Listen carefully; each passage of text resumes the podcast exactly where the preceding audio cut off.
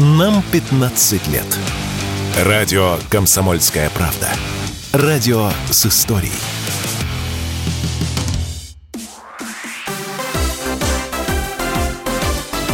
Новости спорта.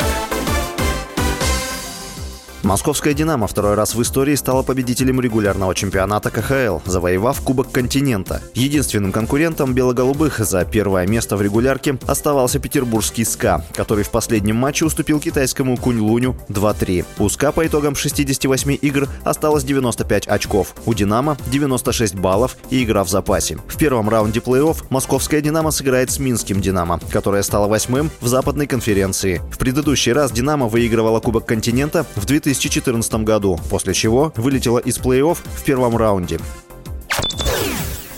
Президент России Владимир Путин поручил Министерству спорта и Олимпийскому комитету сформировать предложение по участию российских атлетов в летних Олимпийских играх 2024 в Париже. Об этом заявил помощник главы государства Игорь Левитин. По его словам, необходимо определиться по каждой федерации, на каких условиях они будут участвовать в Олимпийских играх. В декабре 2023-го Международный Олимпийский комитет принял решение допустить россиян и белорусов к Олимпиаде в Париже. Они смогут принять участие в турнире в качестве индивидуальных нейтральных спортсменов.